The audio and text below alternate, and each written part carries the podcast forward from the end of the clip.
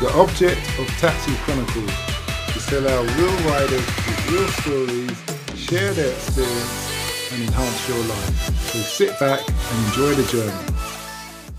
Morning, morning, morning. Yes, we're back with another episode, another rider. Today we are honoured to have a guy all the way from Sudan. I'm not sure if he's born there, but I know he's got a very American accent, so we will soon find out. But he's going to give us a brief history on Sudan's current affairs. And nice to have you here today. Thank you for having me. sir. That's good. So tell us, just to recap, you said you've got a, a member of your family is a politician, Yes. and you were talking about the S, the Liberation Party. The Sudanese about that. Liberation Army. Yes. So what, what's that? What's the acronym for that? Uh, so the SPLA stands for the Sudanese uh, People's Liberation Army, and they are the first group that went against the Arab North or the Sharia uh, government in Khartoum to gain independence for South Sudan, which was gained in 2011.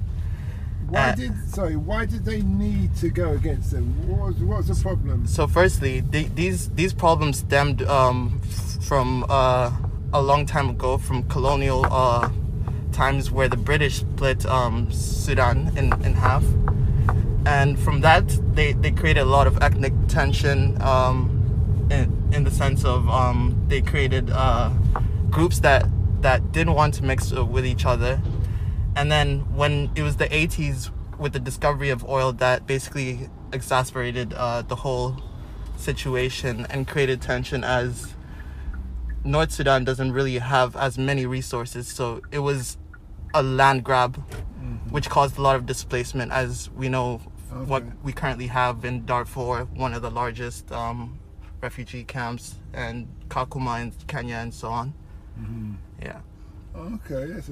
So when you said the British split, yes did is that the lines that are north and south today, or is that something? so that that that has to do with the lines that uh were with um that has to do with the lines that that was because Egypt and Sudan were one country at once.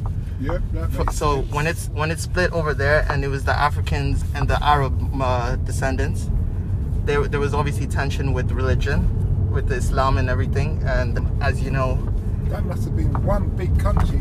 It was- so yes, the largest. To like the biblical times and beyond. absolutely yes, So that's absolutely, when the pyramids were built, and your people, the Sudanese, built that side of it. absolutely.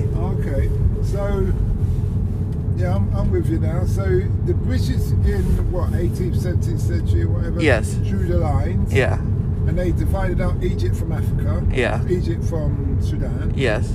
and then and then they did another line dividing north and south of Sudan. Yes. Yeah, Okay. they basically divided it with religion as they brought Christianity to the south, which the, a bunch of Northerners never wanted to agree with that because their whole goal was to establish a whole country that was majority Muslim, same religion, religious ideas, and so on. Okay. Yeah. So your people fought for how long? We fought for 50 years. It was the longest conflict in African history. Okay. And Yeah. then and you won, so to speak. We, we won our independence in 2011. The CPA, the uh, which was signed by uh, Dr. John Garang, the former vi- uh, pre- first president of Sudan, signed in 2005, which caused, which established the ceasefire between the north and the south. And is that the guy with the the cowboy hat? No, that that is um the guy that was before him, the president who died in the helicopter crash. Salva, that Oh, that's okay. the guy who took over after John Garang passed away.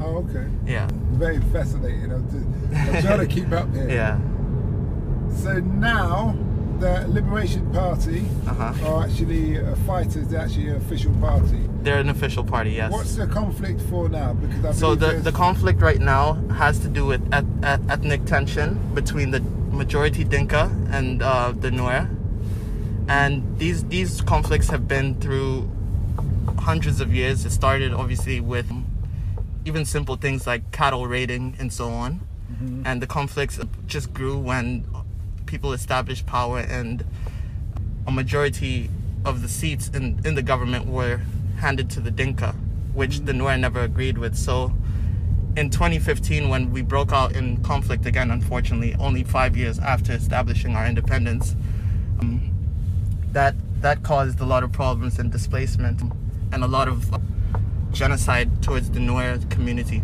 You said I understand. You said it can be kicked off from cattle, Yeah, theft, or in rural bits. Yeah. in the rural bits and things like that. Where what was one tribe like more powerful and overall in the other tribe? Yes, so the Dinka, I think, represent about 30% of the population in the whole of um, South, South Sudan. And they, they, they have a majority of the seats, from the president's seats all the way to a majority of the ministers.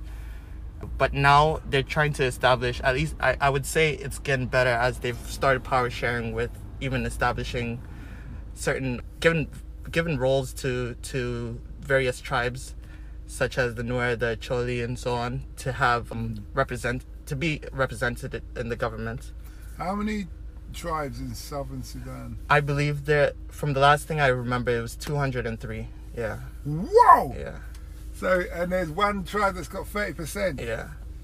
Okay. Yeah. Okay. That, that, um. It's quite a large country. Yeah, Yeah. Yeah. Yeah. I, I believe it is. Yeah. That's a lot. Mhm. It's a lot going on there. yeah. So if you could solve the issue, Yes, how, what would your be your remedy? I, I, w- I have a very progressive outlook because I, I, from what I've known, yeah, from what I've understood about the conflict is it's a lot of outdated ideas in my perspective. It's a lot of outdated ideas of how we. I, I personally would have. Um, I would establish what we currently have. Um, what we're trying to achieve right now in, in terms of power sharing, of having a majority uh, represent, representation amongst uh, the, the various tribes, as that will make individuals feel more comfortable. Also, establish security, which is the priority, as there's conflicts every day. There's there's even refugee camps, UN camps being uh, raided. Uh, so security is a priority. We hope that episode enhanced your life. We post an interview every day as well as vlogging on our social media channels. Don't forget to subscribe to get our latest episode.